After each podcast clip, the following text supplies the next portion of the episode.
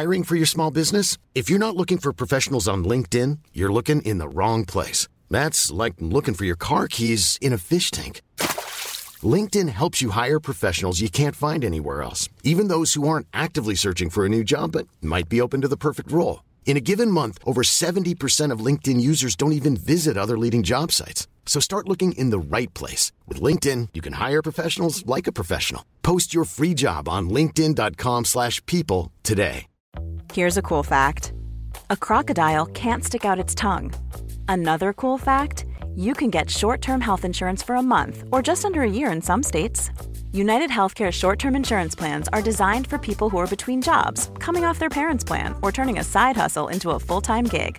Underwritten by Golden Rule Insurance Company, they offer flexible, budget-friendly coverage with access to a nationwide network of doctors and hospitals. Get more cool facts about United Healthcare short-term plans at uh1.com. Wow! Nice! Yeah! What you're hearing are the sounds of people everywhere putting on Bombas socks, underwear, and T-shirts made from absurdly soft materials that feel like plush clouds. Yeah, that plush.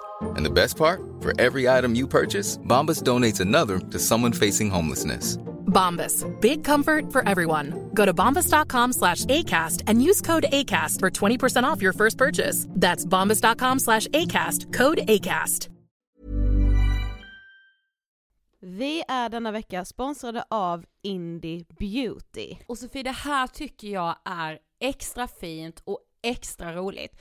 Ja, men Indie Beauty är ju ett skönhetsvarumärke som jag tror att väldigt många känner till. Men det jag älskar mest, det är att Indie Beauty liksom vill vara mer än bara produkter, vilket de ju också är. Exakt. Indie Beauty står ju för Independent Beauty. Skönhet på dina villkor och för din egen skull. Och Indie Beauty tror ju stenhårt på ett alternativt skönhetsideal fritt från måsten, skam och känslor av otillräcklighet. Där är jag helt med Indie Beauty. Jag med. Det är så jag vill att skönhet ska vara. Ja, men verkligen. Och vet du vad som är nytt för i år, Sofie? Berätta. Från och med i år så skänker Indie Beauty 1% av sin försäljning till Suicide Zero, Tjejzonen och djurens rätt. Så när man handlar produkter från Indie Beauty så kan man liksom känna att man också ger tillbaka till samhället. Ja, kraften i tillsammans. Ska jag säga en sak nu då som det är detta jag är extra glad över. Nu har Indie Beauty tagit fram en keps. Och den tycker jag ändå så. På sommaren, skydda sig från solen. Jättebra, jag älskar kepsen. Men det bästa, de bidrar till Suicide Zeros viktiga arbete för att minska antalet självmord och självmordsförsök. Så för varje såld keps så går hela vinsten, 100 kronor, direkt till Suicide Zero. Då kan man liksom göra nytta både för samhället och sin hud på en och samma gång. Ja, och kepsen kostar 169, men alltså hela vinsten går då som sagt till Suicide Zero. Mm. Så om man vill göra skillnad när man är där ute i solen, nu när den börjar titta fram, då ska man välja den här kepsen. Den säljs exklusivt på indiebeauty.se och på Apotea. Tillsammans kan vi skapa en ljusare framtid. Vi ses med kepsarna på. Tack Indie Beauty.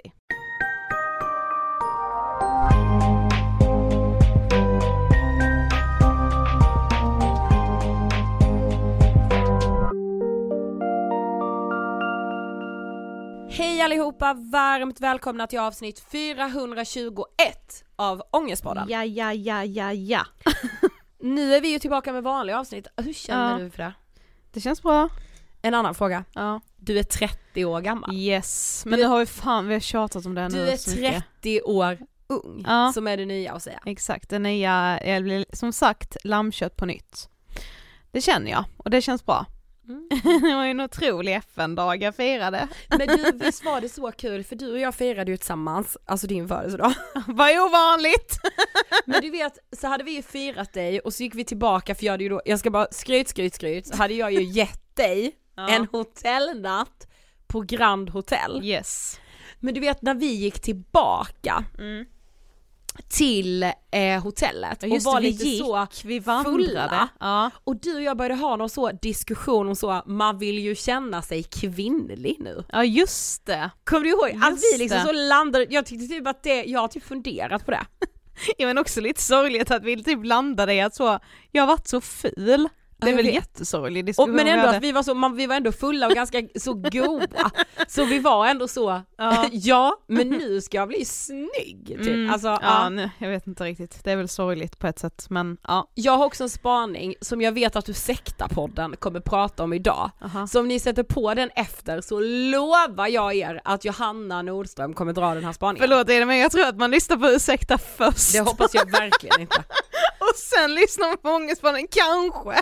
Ja, så roligt om att göra. Men det jag vet är att Ursäkta idag, alltså okej att jag är så, jag är synsk, för jag vet att Ursäkta-podden idag kommer prata om varför rika människor hatar chips med smak.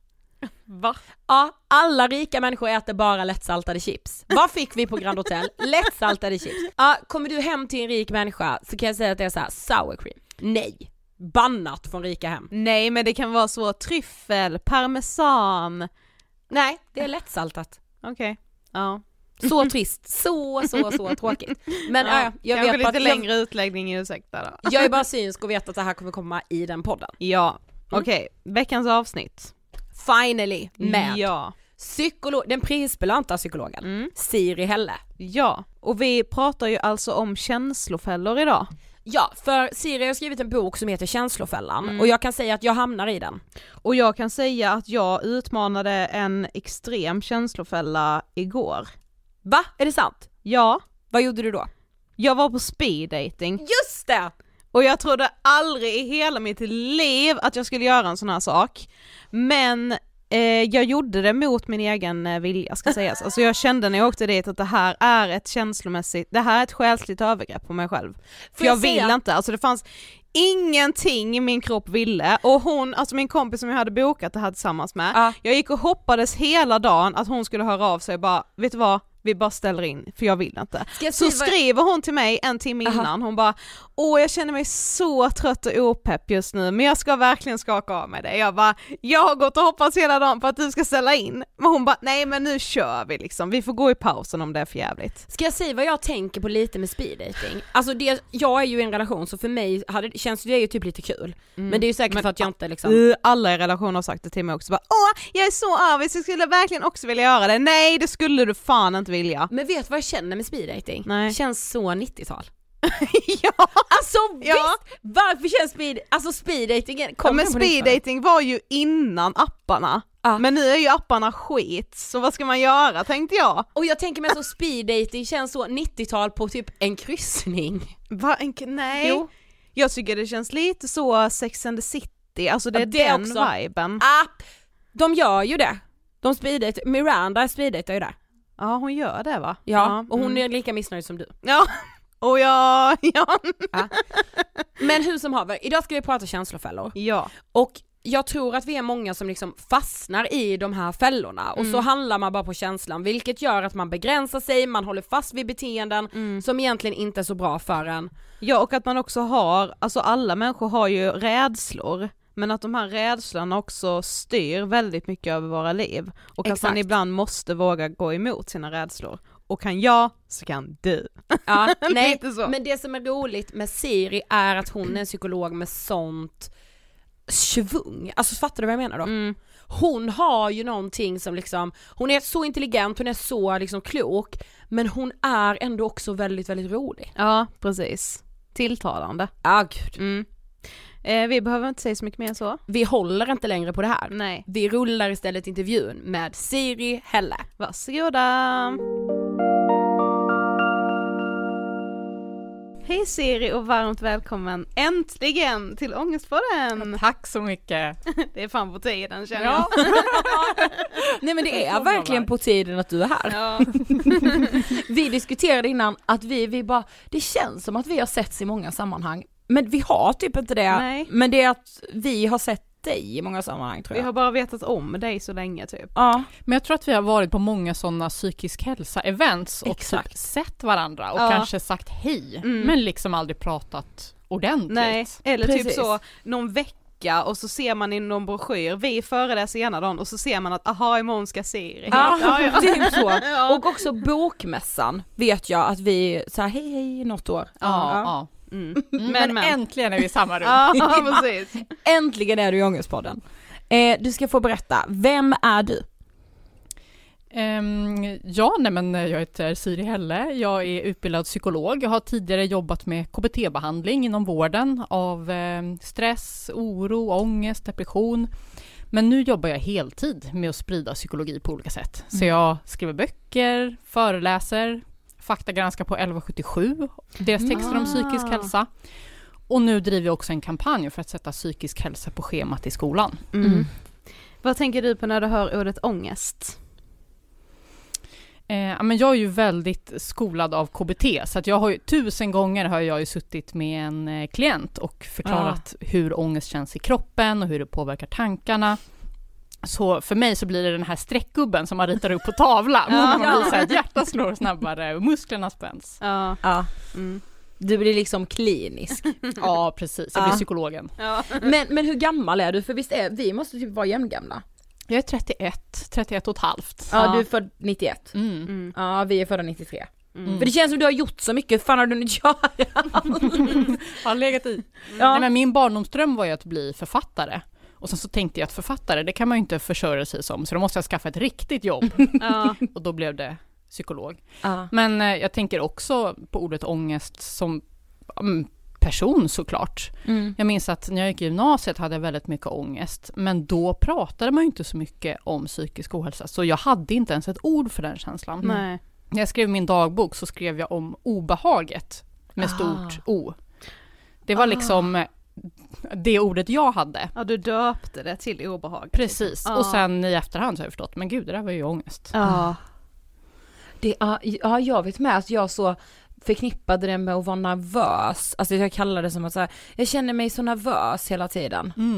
Det var med, liksom, under gymnasiet var det ordet jag hade tillgång till. Liksom. Men du är ju liksom prisbelönt psykolog, du syns i media hela tiden, du är författare. Men vad var det ändå då som gjorde att du just blev psykolog? Jag har alltid varit intresserad av psykologi. Läst jättemånga självhjälpsböcker. Alltså hela mina tonår så bara satt jag och plöjde så här, självkänsla nu och sånt där. Och sen var det ett av mina favoritämnen i gymnasiet, just psykologi. Och sen så var jag på högskolemässan och de sa alla är hobbypsykologer, bli psykolog och jobba med din hobby. Och jag kände, wow, det här är för mig. Passande. Men idag så vill vi fokusera på två saker. Dels din senaste bok, Känslofällan, men också den här kampanjen som du driver. Men om vi bara börjar med, vad är en känslofälla? Känslofälla, det är ett ord som jag hittat på, men som beskriver den här situationen som vi alla hamnar i flera gånger per dag. Att vi gör det som känns rätt eller bekvämt i stunden, trots att det ställer till det för oss på sikt. Det kan ju vara till exempel att man vet att man borde jobba eller plugga, men istället så fastnar man med mobilen. Eller att man vet att det vore bra att jag kommer iväg på det här träningspasset, jag kommer må bra efter, men det är så himla svårt att ta sig iväg. Ja, det kan vara 1000 olika saker. Men så alltså du kom egentligen på liksom uttrycket känslofällan. Ja, det här är ju just den grejen att känslorna lägger krokben för en. Det är ju någonting som man har pratat om i KBT i decennier. Men det har liksom inte funnits något ord för det riktigt. Så att man kan säga att den här boken Känslofällan, det är att jag har tagit the very best of KBT och bara skrivit ner det i en bok. För det är ju ett väldigt bra ord. Alltså man liksom, det beskriver ju verkligen hur det är att, ja men som du säger, att sätta krokben på sig själv och att bara så här, okej, vad känns bäst i stunden? Någonstans kanske man vet att det här är inte bäst för mig, men nu känns det skönast att bara göra så. Exakt, och det finns ju som sagt massa olika exempel. Om man känner sig svartsjuk till exempel, man vet att det är inte bra att jag snokar min partners telefon eller att jag ställer de här kontrollfrågorna, men man kan inte låta bli. Och det är så himla lätt att i stunden förklara för sig själv, men varför det här nog ändå är ett undantag. Exakt. Ja, precis. Men i din bok så börjar den med att du ska hålla ett TEDx-talk och du skriver att man kan hålla ett TEDx-talk trots att man är rädd. Alltså förklara det, för mig säger det så mycket, men det låter också skitläskigt. Nej men, och det är ju det som är poängen i boken, just att ge det här KBT-verktyget som jag kallar för beteendeprincipen. Ja. Att istället för att agera på känslan du har just nu så kan du agera i linje med känslan du vill uppnå. Exakt. Och då kommer den känslan på riktigt. Så till exempel då, om du känner dig rädd eller nervös, om du ändå klarar av att göra den här saken, att agera modigt, så kommer det inte vara lika jobbigt på sikt. Mm. Och sen såklart så handlar det ju om att lägga ribban på en rimlig nivå. Alltså om man är rädd för att prata inför folk så kanske inte TEDx är det första man ska göra. Nej, man kan börja lite mindre skala. Ja, men, exakt. Men då kan det ju handla om att våga räcka upp handen och säga någonting inför en grupp till exempel. Mm. Eller våga ta upp med sin partner att man stör sig på att de aldrig stänger skåpluckorna. Eller vad det nu kan vara. Exakt. Ja. Men i stunderna vi då känner väldigt mycket, alltså man kan ju känna extremt starkt att så här, nej men jag kan inte prata inför folk, alltså det kommer inte gå, och så hoppar man över det där seminariet som man kanske ska hålla i, eller nej men jag kommer inte orka träna som alla andra gör på gymmet, som man skiter hellre i. Alltså den känslan av att då hoppa över det man kanske egentligen borde göra är ju väldigt stark. Alltså varför känns den så rätt när man någonstans vet i huvudet att så här, jag vet ju vad jag borde göra? Ja, det är ju viktigt att säga här att känslor för det mesta är bra för oss. Mm. Vi har ju känslor av evolutionära orsaker. Mm. Det gör att vi agerar snabbt och ändamålsenligt i olika situationer. Till exempel att vi känner oss rädda, då håller vi oss undan. Eller om någon går över våra gränser, då blir vi arga och står upp för oss själva. Mm. Så för det mesta är det bra. Känslofällan är när de här känslorna är felkalibrerade på något sätt. Till exempel att man blir nervös för någonting som kanske egentligen inte är farligt. Tvärtom är väldigt bra för en. Mm. Och det är då det handlar om den här beteendeprincipen. Att faktiskt göra någonting även om det känns obekvämt i stunden. Mm. Och sen är det klart att om det var så enkelt då, som ni vet Nike-slogan, just do it. Ja, precis. Då skulle inte jag behövt skriva en bok, utan då hade det räckt med att trycka upp en t-shirt. Så att den här handlar ju liksom om hur man gör det. Mm. Och den går igenom då de vanligaste känslofällorna. Självkänsla, motivation, glädje, oro och stress. Och handlar just då om hur man gör det. Till exempel då att ta det stegvis. Att inte börja med det där som känns omöjligt, för det kanske är väldigt svårt just nu. Mm. Utan att sänka ribban och börja där. Mm. Ja, för nu har du nämnt just beteendeprincipen. Vad är det liksom rent konkret? Ja, så i KBT då brukar man prata om den psykologiska triangeln. Alltså att tankar, känslor och beteenden hänger ihop och påverkar varandra. Så säg till exempel att du har en spindelfobi till exempel. Ja. Du får syn på en spindel. Du blir rädd, en känsla. Tanken dyker upp. Tänk om någonting fruktansvärt händer. Tänk om den kryper in i min mun och jag kvävs. Eller jag får hjärtattack. Ja. Och då beteende går därifrån. Mm. Exakt. Och då handlar beteendeprincipen om att liksom genom att förändra ditt beteende så förändrar du också tankarna och känslorna. Många vill ju börja kanske i känslohörnet att så här, jag ska sluta vara så rädd. Mm. Om man bara kunde byta känsla ja, man bestämma sig, gud vad skönt. Kalibrera om. Ja, exakt. Jag ska sluta vara olyckligt kär. Ja, precis. Toppen. Ja. Eller att man börjar då med att försöka förändra sina tankar. Jag ska tänka positivt, jag ska försöka vara förnuftig. Och ibland lyckas man med det. Men fördelen med att börja med att förändra sitt agerande, det är att beteende är så himla konkret. Mm. Så säg till exempel att du fortsätter ha den här tanken att den här spindeln kan hitta på någonting, du vet inte vad. Men att du ändå bara står kvar och tittar, hur agerar den faktiskt? Och så märker du att spindeln är inte så intresserad av dig. Den gör sin egen lilla spindelgrej där i hörnet. Ja. Och då kan du få nya tankar och nya känslor. Och blir då lite mer bekväm i den här situationen. Och gör du det här flera gånger, det är ju då du kan verkligen alltså förändra hur du tänker och känner i grunden. Mm. Så det är egentligen liksom just beteendet som är den bästa faktorn att liksom gå på eller agera utifrån. Om man då tänker utifrån tankar, känslor och beteenden, så är det liksom beteendet man ska försöka förändra, även om känslan då är emot den typ. Ja, alltså det är det som är grunden i KBT och varför det ja, men ofta den bästa behandlingsmetoden i många fall. Just för att det är så konkret och tydligt och man kan jobba med det systematiskt. Mm. Sen är det klart att det är inte det enda sättet att jobba. Men ja. Mm. Nej, men jag älskar KBT. Alltså jag vet, de gångerna när jag liksom har gått i KBT, det har ändå varit 3 omgångar i mitt liv. Så jag har blivit lika chockad varje gång över att det funkar. Mm. Mm. Alltså, man är så, vänta nu, det funkade ju. Alltså så, detta har jag pratat om i podden många gånger, men när jag fick min GAD-diagnos och när jag var så här, en av mina saker var att jag ringde mamma och pappa alltså 20 gånger för att jag var tvungen att kolla så de inte hade dött. Och att så här, men oron går ju ner när jag inte har agerat på känslan. Nu måste jag ringa igen. Eller om de inte svarar, måste jag ringa grannen då för att de ska kolla så att mina föräldrar lever? Nej.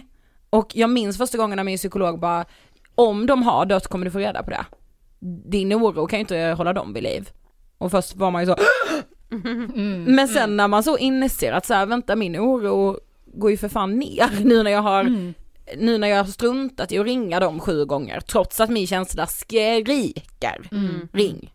Alltså. Ja, och det är ju det som är verkligen känslofällan, att det kan bli en sån negativ spiral. Ja. Där när man agerar på känslan så förstärker man den. Man ringer och sen kanske de inte svarar. Herregud, då får man verkligen panik och sen så bara man ringer runt liksom.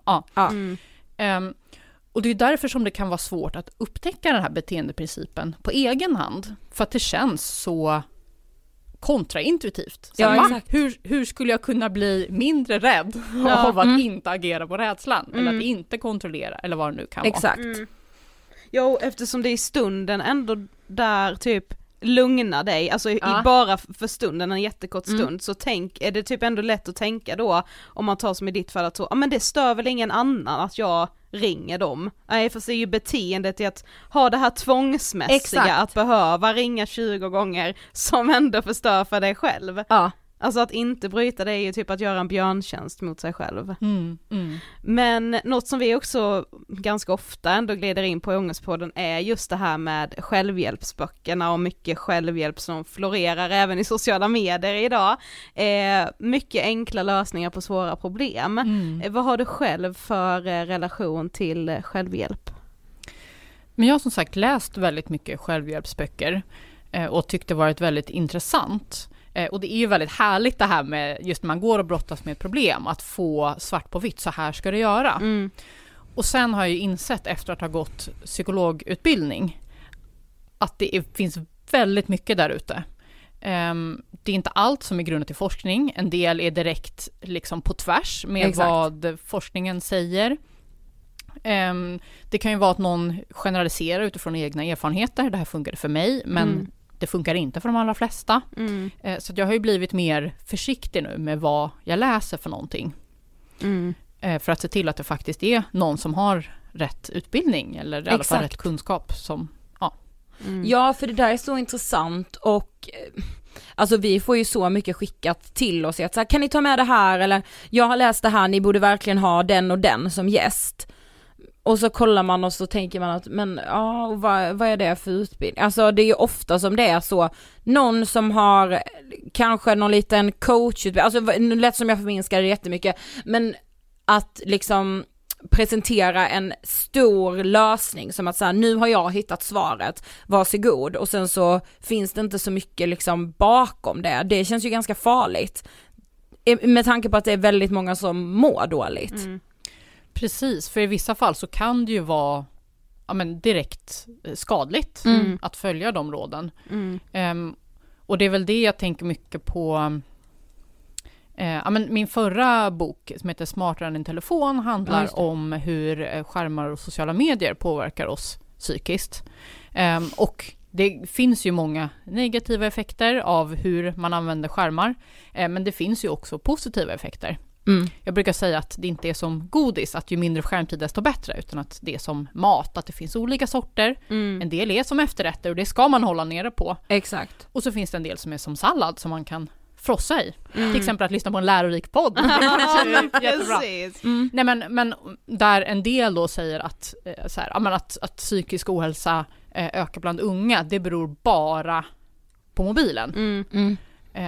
Och då blir det också en sån där enkel förklaring som faktiskt tar fokus från det som också spelar in och påverkar. Och hur skolan funkar, hur samhället ser ut. Alla möjliga saker. Precis. Man ska undvika allt för enkla lösningar.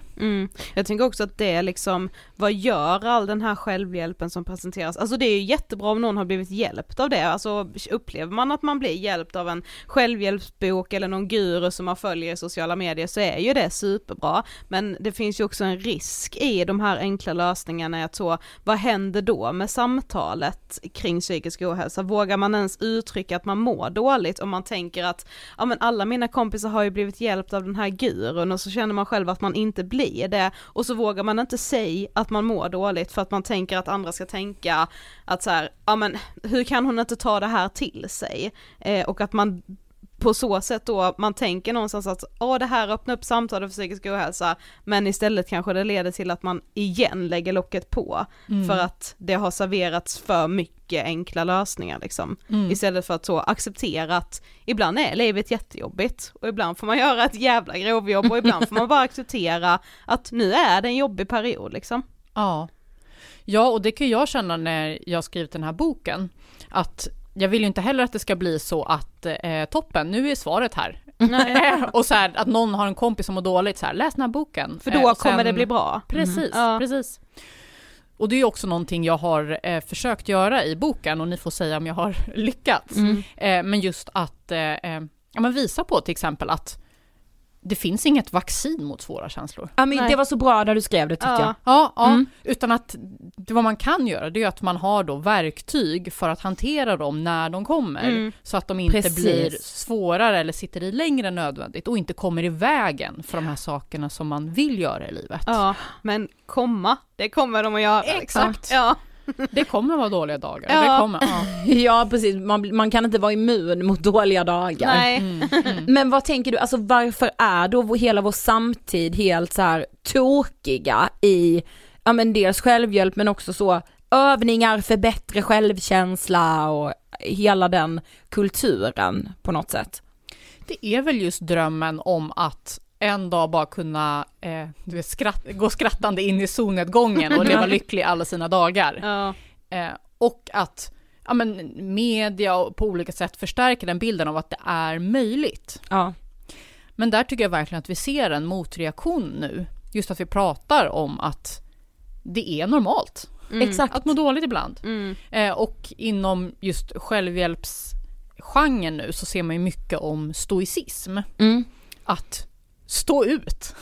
Eller liksom att leva med att livet ser ut som det gör.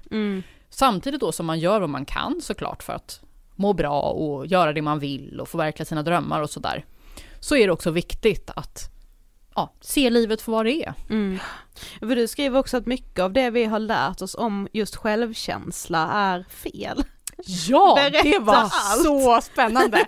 Ja, det älskar jag. Ja. Nej, men när jag satt och läste på om självkänsla och forskningen som finns, så var jag bara så här, va? Är det sant? Men jag vet inte ens var jag ska börja. Men till att börja med, jag vet inte vad ni har för bild, men jag hade fått lära mig liksom att självkänsla, det är någonting som beror på hur ens föräldrar har agerat mot en i barndomen. Och om man har låg självkänsla så är det för att ens föräldrar inte har visat tillräckligt mycket kärlek. Så frågar jag mig, vad är det fel på mig? Mina föräldrar har varit helt okej, men ändå har jag dagar när jag kan känna mig helt värdelös. Och så läste jag på då, och det visar sig att de flesta människor har en självkänsla som ligger liksom någonstans mitt emellan bra och dålig. Man har dagar när man känner sig som top of the world, och så har man dagar när man bara känner sig helt kass. Och det är normalt. Och att självkänsla, precis som andra personliga egenskaper eller sådär, är en blandning av arv och miljö. Så att man har vissa genetiska förutsättningar. Man föds med ett visst temperament. Så vissa har lättare att känna sig trygga i sig själva. Och för andra så är det mer att man kan lära sig olika verktyg för att ändå påverka hur man ser på sig själv. För tänk när man växte upp. Alltså jag bara tänker så gamla liksom, gamla Veckorevyn, gamla Julia läste jag när jag var liten. Alltså där var det ju alltid så. Och att självkänslan var så himla Ja, men som att så här, om den var dålig, ja men dels det här med föräldrarna, men jag hade nog också en bild av att så här, det ligger bara på mig, nu måste jag öva, stå i spegeln nu för fasen liksom, och säg hur bra du är. Det har nog varit min bild att så här, det här är så mycket mitt ansvar att jag hela tiden måste, den måste alltid, om den är dålig, det är för att jag har gjort något fel. Ja alltså, och lite så här, om den är dålig, alltså menar jag, det är klart att man ska liksom känna sig liksom trygg i sig själv och må bra, men alltså om man upplevde då att man hade en dålig självkänsla, då var det liksom viktigt att lägga en jävla massa krut på att den skulle bli bra, istället för att så, alltså jag menar egentligen borde man ju svara på frågan så här, men okej, har du bra självkänsla eller upplever du att du har det? Alltså det beror ju helt på vilken dag du frågar mig. Eller hur? För att, så här, och, eller i vilket sammanhang jag får frågan. Alltså det beror ju helt på vad jag gör eller ja, men hur jag mår den dagen liksom. Ja. Det är väldigt svävande. Verkligen. Ja. Ja, precis, för att man har ju också på något sätt fått lära sig att om man har bra självkänsla, då vågar man ta för sig av livet och då kan man stå upp för sig själv och sådär. Men det verkar inte som att självkänsla, det verkar mer som att det är ett symptom, om man skulle säga så, lite beroende på hur det går i livet. Så att om man upplever att det inte går så bra inom delar av livet som man tycker är viktiga, till exempel att det går dåligt i förhållandet och man tycker att det är viktigt för en, då har man antagligen lite sämre självkänsla under den perioden.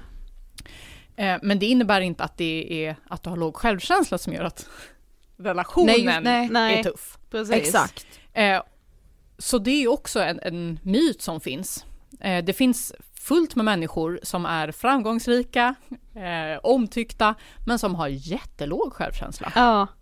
Och det finns fullt med människor som tycker att de är helt förträffliga, men ja, liksom som har väldigt hög självkänsla, men att det inte går så bra. Ja, precis. Alltså det där är så intressant. Ja. Alltså jag tycker det är intressant hur man har blivit presenterad för självkänslan som någonting den inte är liksom.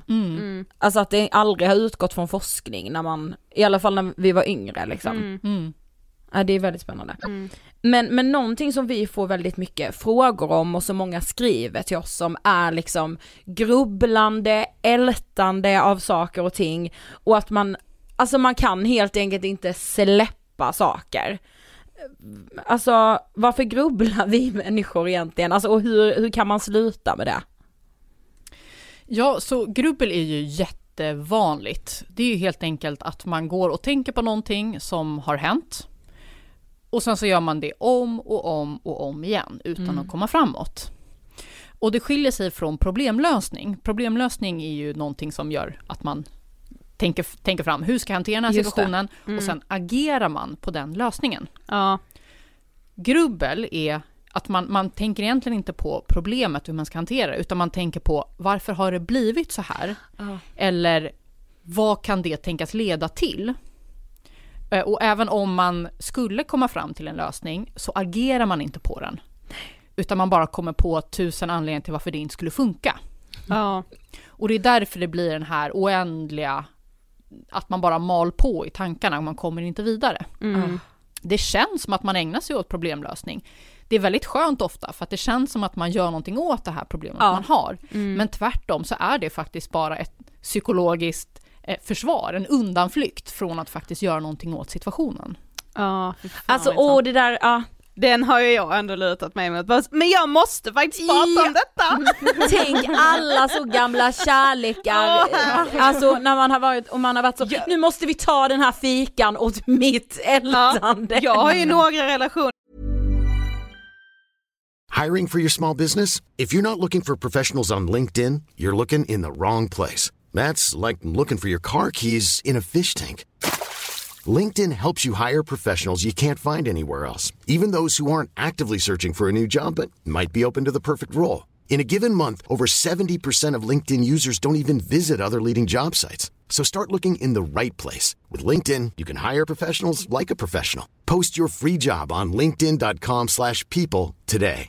A lot can happen in 3 years, like a chatbot may be your new best friend. But what won't change? Needing health insurance. United Healthcare Tri-Term Medical Plans, underwritten by Golden Rule Insurance Company, offer flexible, budget-friendly coverage that lasts nearly 3 years in some states. Learn more at uh1.com.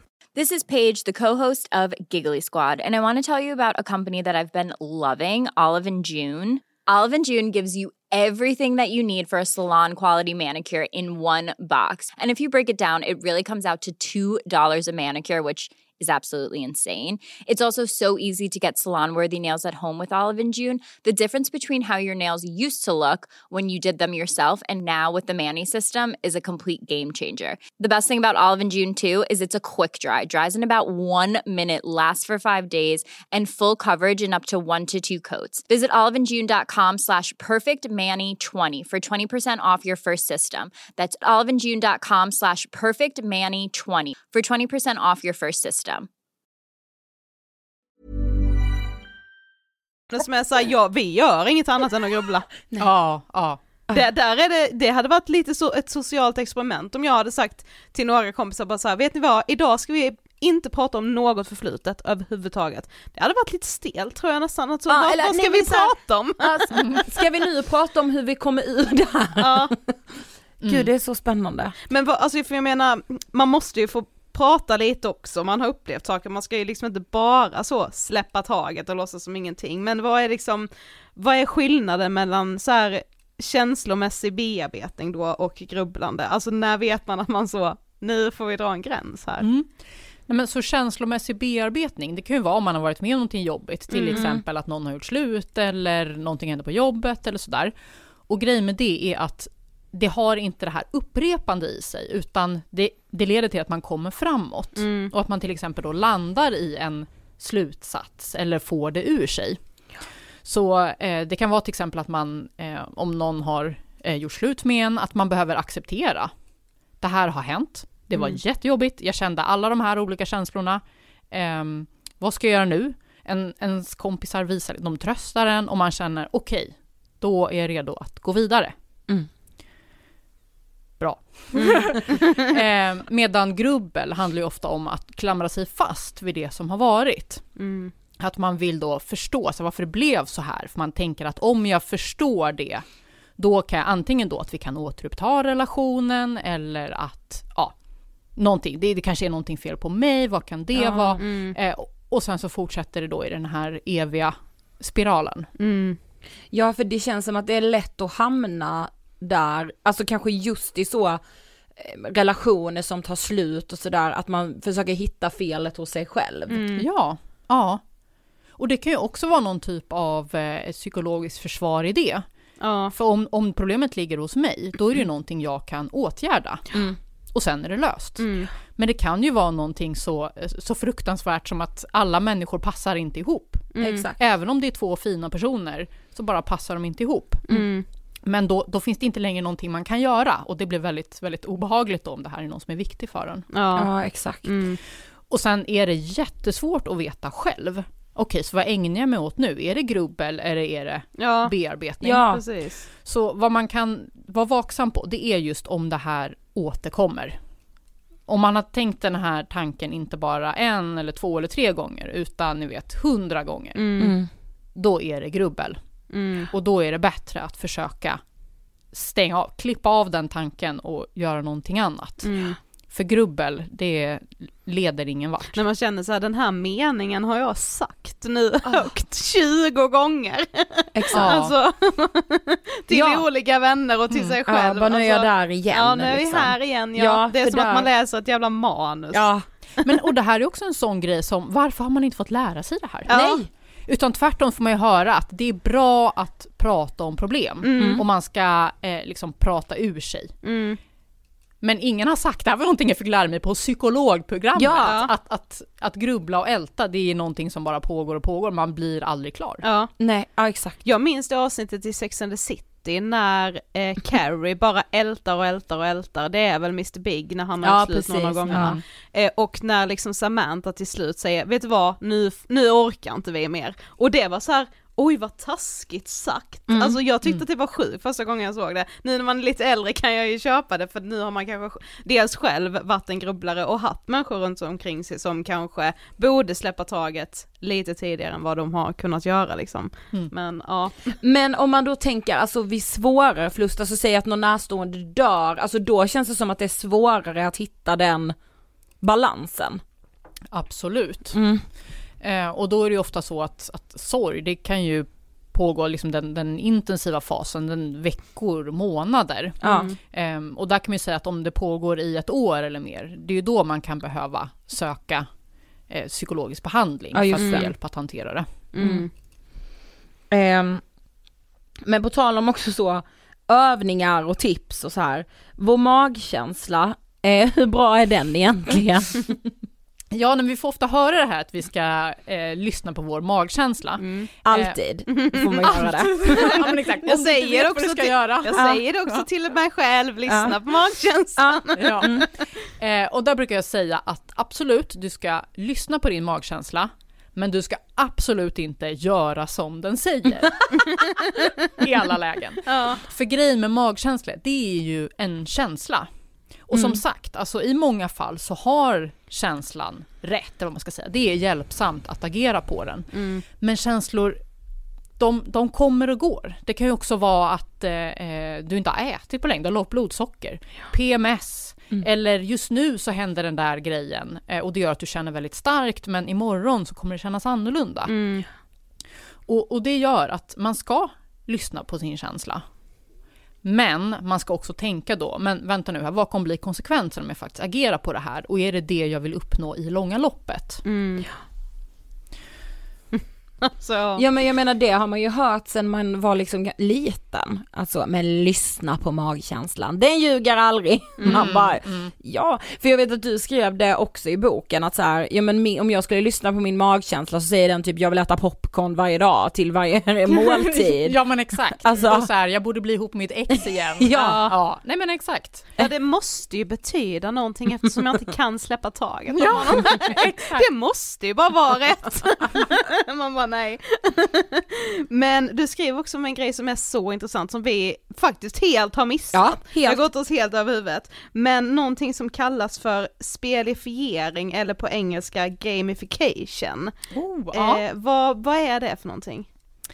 Ja, men det handlar ju om att göra olika aktiviteter mer motiverande.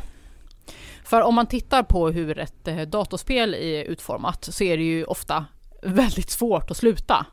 För att de är upplagda på ett sånt sätt så att de trycker liksom på alla våra belöningsknappar. Ja, även sociala medier gör ju det. Ja, alltså. Exakt. Och sen finns det ju då en massa olika saker som man kan göra. Till exempel då att det är du får belöningar hela tiden. Det är någon som säger bra jobbat eller du får poäng eller du kommer till nästa nivå eller sådär. Exakt. Det är väldigt tydligt vad du ska göra. Och när du har uppnått ett delmål. Du behöver liksom inte fråga dig så här, jag vet inte, om du får en skoluppgift som är så här, skriv en uppsats om det här typ. Och du bara, vilket ämne ska jag välja? Var ska jag börja? Utan här handlar det liksom om att det är tydligt. Steg för steg vad du ska göra. Och det här då med gamification, spelifiering, är väldigt populärt. Att man kan tillämpa det på massa olika saker för att göra dem mer motiverande. Så till exempel då digitala läromedel. Ja. Att man skulle lägga upp dem mer som spel. Till exempel att du ska lära dig ett nytt språk. Att det blir liksom att du får poäng och samlar badges. Eller du får väldigt tydlig feedback på det du gör. Så att du vet när du gör rätt sak. Man kan använda det på arbetsplatser. Eller du pratar om sociala medier, det är ju en sån grej. Ja.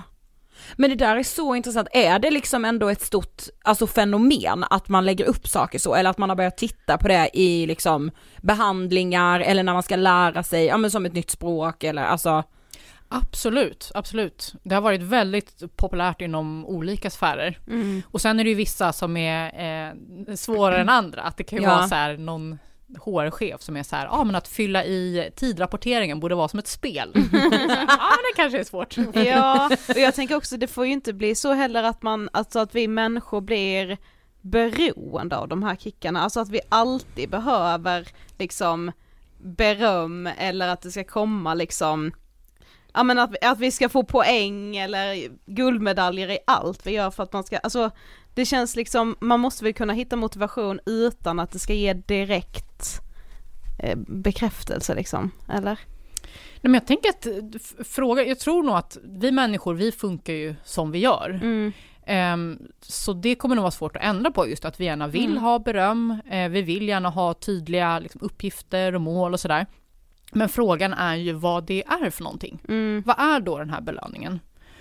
Och det är väldigt tråkigt då om vi går i en riktning där man till exempel då ska samla poäng i allt man gör.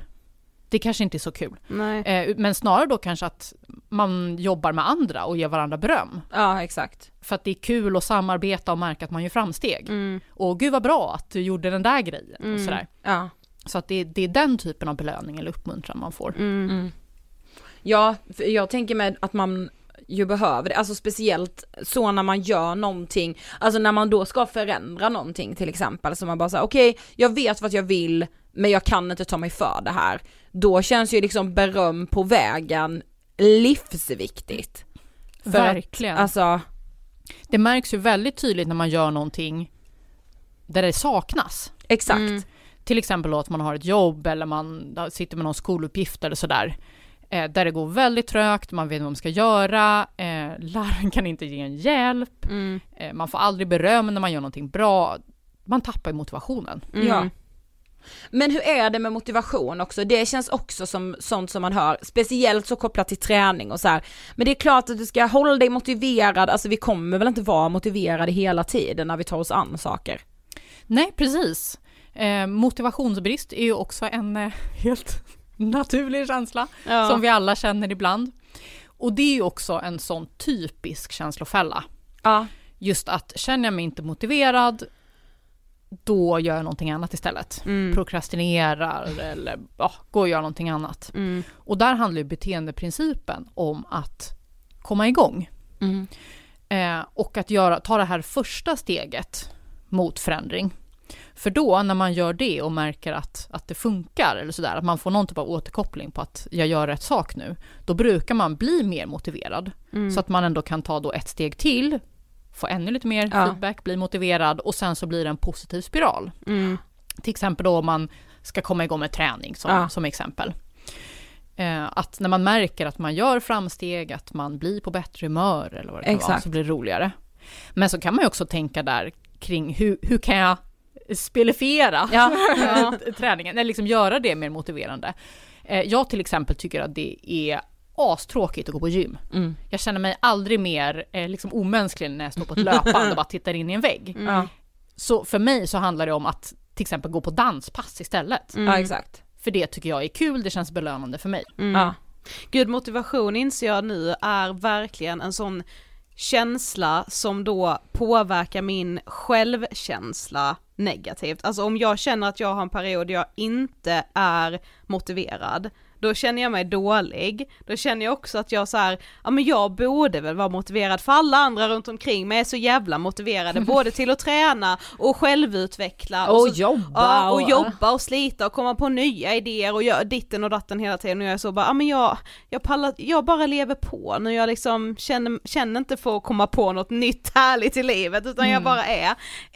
Och så kan jag känna mig liksom lite så slapp av det, som inte liksom, ja men lite så, och som att man ska se på mig som någon så pessimist som är emot självhjälp och självutveckling.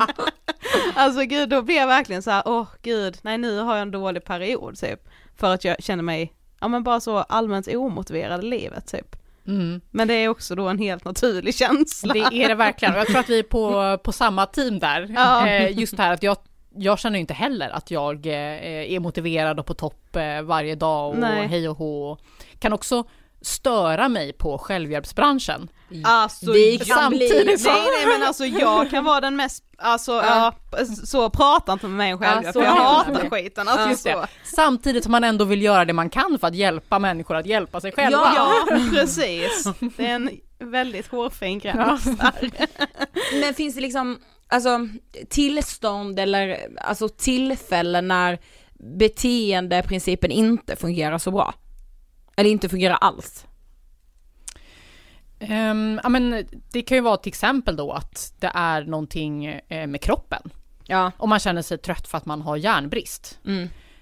Då spelar det ingen roll hur mycket man försöker förändra sina vanor, för att det handlar om någonting annat. Och det är därför det är viktigt, om man testar det här och det inte funkar eller om man mår väldigt dåligt, då ska man ju gå till vården. Dels då för att man kan utreda sig. Är det någonting med kroppen? Men också att man kan få stöd i att göra den här beteendeförändringen. Mm. För ja, jag vet inte, om jag hade fått 1 krona för alla deprimerade patienter jag har haft, de bara fått höra så här, vadå, kom igång med träningen så kommer det lösa sig. Ja. Så här, ja. Ja. Nej, och om det var så enkelt så hade de ju såklart redan gjort det. Ja, exakt. Precis. Mm. Ja. Ja, det känns ändå viktigt att komma ihåg att så här, det kan ju låta enkelt, men det är inte alltid det. Man kan behöva stöd. Liksom. Ja, gud ja. Men om vi bara skiftar ämne då till den här kampanjen som du nämnde att du driver, psykisk hälsa på schemat. Vill du berätta om kampanjen? Absolut. Så det är en kampanj som handlar om att alla elever i Sverige, grundskolan och gymnasiet, borde få undervisning kring psykisk hälsa. Mm. Jag menar, vi har haft fysisk hälsa på schemat i snart 200 år. Mm. Sexuell hälsa i 100 år. Så om ni frågar mig så är det hög tid att vi också får lära oss sådana grundläggande kunskaper om känslor, hur de fungerar, vad är stress för någonting, hur hanterar man det? Vilka faktorer påverkar måendet? Ni vet det här med sömn och motion och hur livet ser ut just nu och sådär. Sånt som alla borde få lära sig och ha nytta av. Mm. Alltså det är så sjukt att man aldrig... Alltså jag bara tänker gymnasiet, alltså, ja, vi pratade om det innan idag, att så här, ja, men nu är det 11 år sedan vi tog studenten till sommaren. Jag tror aldrig vi pratar om stress ens. Nej. Alltså under hela gymnasietiden, alltså... Nej, och begreppet psykisk ohälsa, ingen gång. Alltså aldrig. Alltså varken så, vad är psykisk hälsa, vad är psykisk ohälsa? Ingen aning. Nej. Alltså det kom ju aldrig på tal. Nej, och vi läste ändå på gymnasiet psykologi A och B hette det då. Mm. Vi läste båda kurserna och vi berörde ju psykisk ohälsa, men det fattade inte vi där och då. Alltså då var det mer typ så, ja men då var det de här fördjupningsarbetena man fick välja själv vad man ville skriva om, och någon så valde ätstörningar och psykopati valde jag, minns jag. Mm. Och så man var ändå inne på det, men just så här begreppet hade man aldrig hört. Och just bara de här känslorna som uppkommer i livet, som alla kommer vara med om. Ja. Det berördes ju inte överhuvudtaget. Nej. Alltså, och det är ju så himla konstigt just att vi inte redan har det på schemat. Mm. Och det är ju många organisationer som har drivit den här frågan under lång tid. Det är BRIS, UNICEF, Mind, Suicide Zero, Sveriges elevkårer. Mm. Så den här kampanjen då som jag driver, det är ju helt enkelt att vi samlas allihop under ett och samma paraply för att driva den här frågan mot politiker. Mm. Hallå, nu kan vi införa det här. Ja. Tack. Men det är så sjukt. Och alltså, jag bara tänker mig just att idrott, alltså det heter ju idrott och hälsa. Ja. Mm. Men det maximala då var ju så kostcirkeln. Ja. Eller i alla fall på vår tid. Typ så HLR, alltså hur... Ja, och så är det jättebra, det är jätteviktigt, men hur kan man inte prata stress? Mm. Ja, och det är, om man tittar på läroplanerna idag så är idrott och hälsa det enda ämne där psykisk hälsa ens nämns. Och då är det bara just kopplingen att träning eller motion kan förbättra den psykiska hälsan. Ja. Så att det är liksom ingenting annat om psykisk hälsa som en egen grej. Nej. Det är ju mer att man har idrotten på schemat för att det ska förbättra elevers hälsa typ. Ja. Men jag tror ju verkligen att det bara är en tidsfråga. För WHO har ju gått ut och rekommenderat att alla länder borde ge unga människor undervisning kring psykisk hälsa. Och Finland har redan infört det, Danmark har gjort det, England, Australien, alltså, så att det håller på att ske ett skifte där. Vet du hur länge Danmark och Finland har haft det? Finland har haft det sedan 2004, så att de har ett ämne som heter hälsokunskap. Som är både då fysisk och psykisk hälsa. De har haft det så länge. Ja, men de är också först i världen. Ja, okej. Finland, va? Ja, exakt. Finland ändå. Går i bräschen. Men hur liksom, alltså om man då tänker, hur ska det i praktiken funka? Alltså tänker du då att man ska ha det som, alltså typ som Finland då, hälsa, alltså hur ska det fungera? Eller ska det ingå i idrott och hälsa? Ja, så det finns ju olika lösningar och jag är ju psykolog, inte skolpolitiker, så jag är väl liksom inte expert. Men det finns ju olika lösningar, så en är att det ingår i idrott och hälsa och det är väl egentligen det som är mest naturligt, alltså det heter ju redan hälsa. Precis. Man skulle kunna göra det så att det blir ett eget ämne, som i Finland. Vad sa du det hette nu i Finland? Hälsokunskap. Hälsokunskap, ja. Det låter som så hemkunskap, fast hälsokunskap. Ja, hälsokunskap. Eller så skulle det kunna bli som sexualitet, samtycke och relationer. Att det ska genomsyra alla ämnen. Just det. Och det finns ju fördelar med det. Och så finns det nackdelar då, till exempel att det inte... Då kanske det inte är någon som känner sig ansvarig. Nej. Så det finns för- och nackdelar med alla.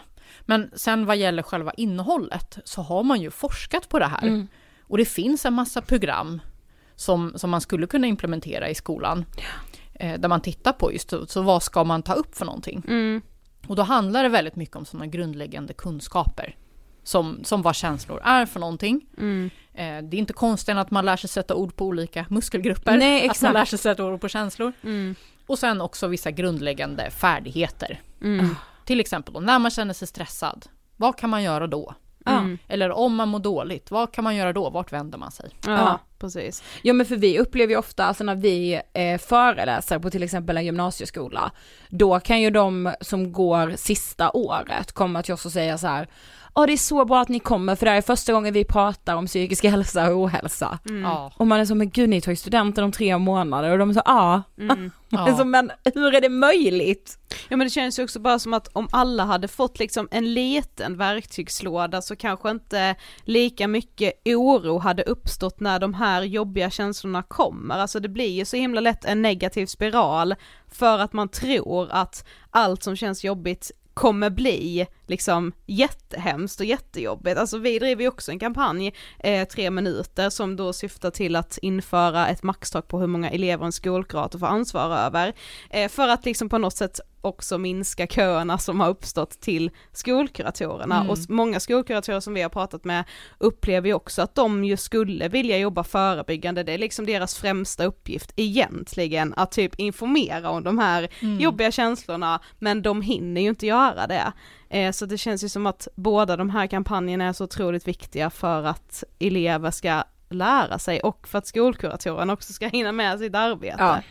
Verkligen. Ja, och det här är ju, det finns ju många viktiga pusselbitar, och det är ingen av de här som enskilt kommer lösa unga psykisk ohälsa. Nej. Men tillsammans så kan det ju faktiskt göra stor skillnad. Exakt. Ja. Och det här är någonting man har sett i forskning. Funkar, det förebygger ohälsa. Så vad väntar vi på? Ja, det fattar inte jag. Nej, men det tänker jag med. Det enda som vi upplevde med skolkuratorerna var att det fanns en oro hos dem. Att så här, det blir väl inte vi som ska utbilda i det här. För vi släcker bara bränder som det är. Men då tänker jag, precis som du sa, det känns väl bara rimligt att så här, idrott och hälsa. Mm. Hallå? Det är lika många elever hade kanske inte behövt ställa sig i kö för att ställa några enkla frågor om de här jobbiga känslorna som de upplever för första gången, för att de hade fått med sig information från en annan lektion då om vad det faktiskt, om att det är en del av livet. Ja, och som sagt, det här är ju någonting som verkligen kan rusta en för livet. Ja. Jag kommer ihåg, jag hade en panikattack när jag gick i gymnasiet, och jag trodde ju att jag höll på att dö. Jag hade ju aldrig samma. Nej, men exakt. Och sen är det ju så att 1 av 3 får en panikattack någon gång under livet. Vissa får flera. Men så här, det här händer 1 av 3, och de kommer garanterat då liksom, de har ju också människor i sin närhet som blir oroliga och bryr sig och sådär. Så tänk om vi kunde nå ut med den här kunskapen i skolan. Ja, exakt.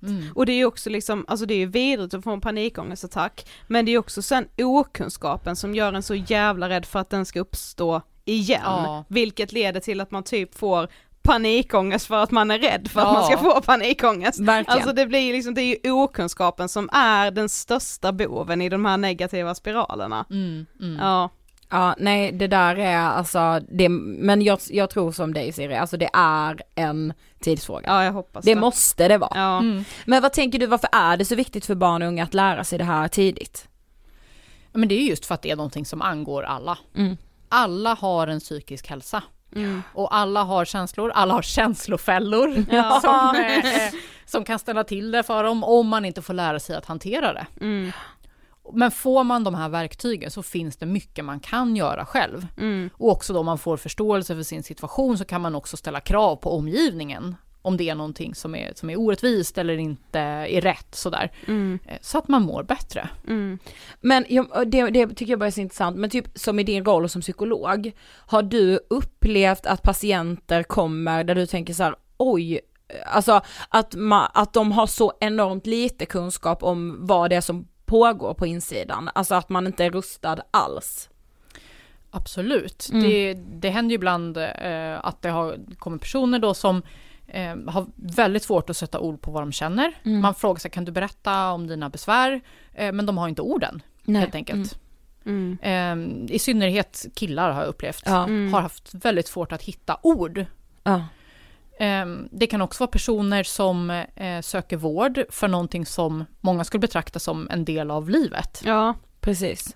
Till exempel då att vad kan det vara? Men om jag går på gymmet och tittar på andra så kan jag känna mig ful. Mm. Vilket är svinjobbigt såklart. Mm. Men det är inte liksom ett psykiatriskt tillstånd. Nej, om det inte liksom skapar väldigt stort lidande och gör att man inte funkar i vardagen. Mm. Så. Ja, men det är väl också lite så, gud, vi verkligen så trycker ner hela så självhjälpsindustrin. Men det är väl också lite deras fel, alltså, för jag kan ju med tänka att så, och det är så liksom vad tråkigt mitt liv är där, som gör att jag aldrig får känna mig snygg när jag kommer till gymmet. Jag kan ju med se på alla andra och känna mig skitful då, eller liksom jämföra mig och känna att jag presterar dåligt. Men det är liksom självhjälpsindustrin som har fått mig att tro att jag kommer bli en lyckligare människa om jag får känna mig bäst på det här gymmet, eller att jag borde kunna göra det, men istället kanske jag bara ska lägga fokus på att bli nöjd med den träningen som jag åstadkommer, och sen är det ingenting mer med det. Alltså det är den här jakten på självoptimering hela tiden som påminner mig om att jag inte är tillräcklig. Mm. Alltså att jag borde vilja optimera allt och känna mig snyggast på klubben, bäst på restaurangen, bäst på gymmet, bäst på jobbet. Alltså så här. Ja, och att det är där på något sätt som golvet ligger. Att det är det som är förväntan. Det är så här livet ska vara i sitt normaltillstånd. Att allt ska vara tipptopp. Och allt som avviker från det, det är konstigt, det är onormalt, det är fel. Det är någonting jag måste åtgärda. Ja, och det är liksom på väg mot psykisk ohälsa då. Alltså det är verkligen inte bra att inte känna dig bäst. Exakt. Det är verkligen så, ja, att det är... Det självoptimerande är golvet. Man bara, nej, alltså det är taket som det kanske är och snuddar vi någon gång ibland. Ja, men jag vet, mitt värsta uttryck när jag läser en annons säger att jag ska bli den bästa versionen av mig själv. Ja. Det stressar mig något så oerhört. Ja. Alltså jag tänker så, den bästa versionen. Alltså jag är ju glad om jag gör det en gång på ett år. Ja, men också som vi pratade om. En helt okej version av mig själv. Ja, men som vi också pratade om någon annan gång i Ångestpodden, att så här, men hur jävla skön är man om man går runt och tycker att man är bäst? Om man är den bästa versionen. Den vill inte jag vara. Okej, vi har kommit till sista frågan. Vad inspirerar dig? Men jag har blivit väldigt inspirerad i den här kampanjen, i de här organisationerna jag har träffat och allt arbete de har gjort och gör. I synnerhet de som jobbar med unga människor. Tilia, Tjejzonen, Sveriges elever och Sveriges elevkårer. Det finns så många unga som brinner för det här och som gör sin röst hörd. Och det är så inspirerande. Ja, håller med. Och var hittar man din bok? Den hittar man överallt där böcker finns. Den finns både som tryckt bok, e-bok och ljudbok. Ja, du läser ju den själv också. Det tyckte jag var härligt. Det var så roligt. Jag längtar efter att läsa in igen. Och sen så finns ju också på sociala medier. Psykolog Siri heter jag där. Och kampanjen är väl psykisk hälsa på schemat.nu, va? Ja, precis. Perfekt. Tack för att du ville läsa Ångestpodden. Tack så mycket. Tack. Tänk att gå i terapi hos Siri. Ja.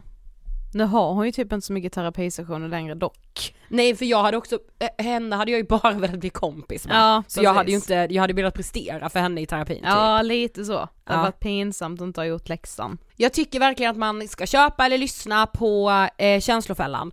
För alltså, när jag läste den så var det så många gånger som jag säger i intervjun att så här, jag kunde så mycket sätta in det på mitt eget liv. När man blir så här full i skratt för att man bara, nej men gud, det där är jag. Ja. Och nej, det där gör jag också. Och just det här med magkänslan är ju väldigt intressant också. För den har man ju alltid växt upp med att så, följ din magkänsla, följ din magkänsla. Och så här, i vissa lägen så har det ju passat att följa magkänslan. Förmodligen är ju inte det tack vare magkänslan, men det är en slump liksom. Men så hade jag följt min magkänsla igår till exempel då, för att återkoppla till min stora utmaning som jag gjorde igår genom att gå på speed dating. Nej, men för mig var det jättestort. Men så här, hade jag följt min magkänsla igår så hade jag ju ställt in.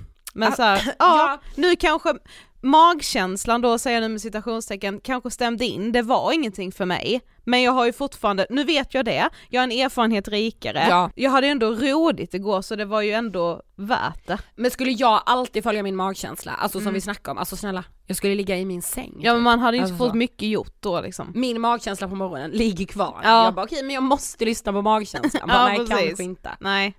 Tack så jättemycket Siri för att du ville gästa Ångestpodden. Det var allt för den här veckan. Det var det, och vi hörs precis som vanligt nästa torsdag. Följ oss gärna på TikTok, där heter vi The Real Ångestpodden. Hur kul att vi har börjat med TikTok. Ja, men följ. Jag fattar inte. Nej. Alltså ibland när vi får så 100 views. Alltså vi förtjänar 100 000 views. Men det är typ att vi är boomers på TikTok. Nej, det skulle jag inte säga. Jo, men lite. Följ oss på Instagram, Ångestpodden, men framförallt kanske TikTok. Hej då! Hej då!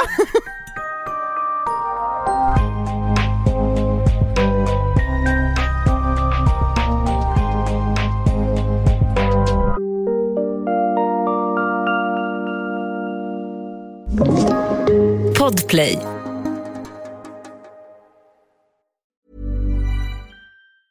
Hi, I'm Daniel, founder of Pretty Litter. Did you know cats tend to hide symptoms of sickness and pain? I learned this the hard way after losing my cat, Gingy. So I created Pretty Litter, a health monitoring litter that helps detect early signs of illness by changing colors, saving you money and potentially your cat's life. Pretty Litter is veterinarian developed, and it's the easiest way to keep tabs on your fur baby's health right at home. Go to prettylitter.com and use code ACAST for 20% off your first order and a free cat toy. Terms and conditions apply. See site for details. Planning for your next trip?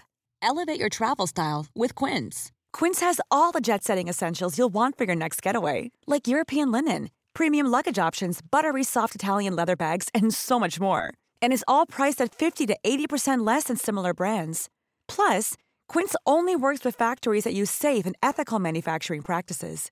Pack your bags with high-quality essentials you'll be wearing for vacations to come with Quince. Go to quince.com/pack for free shipping and 365-day returns.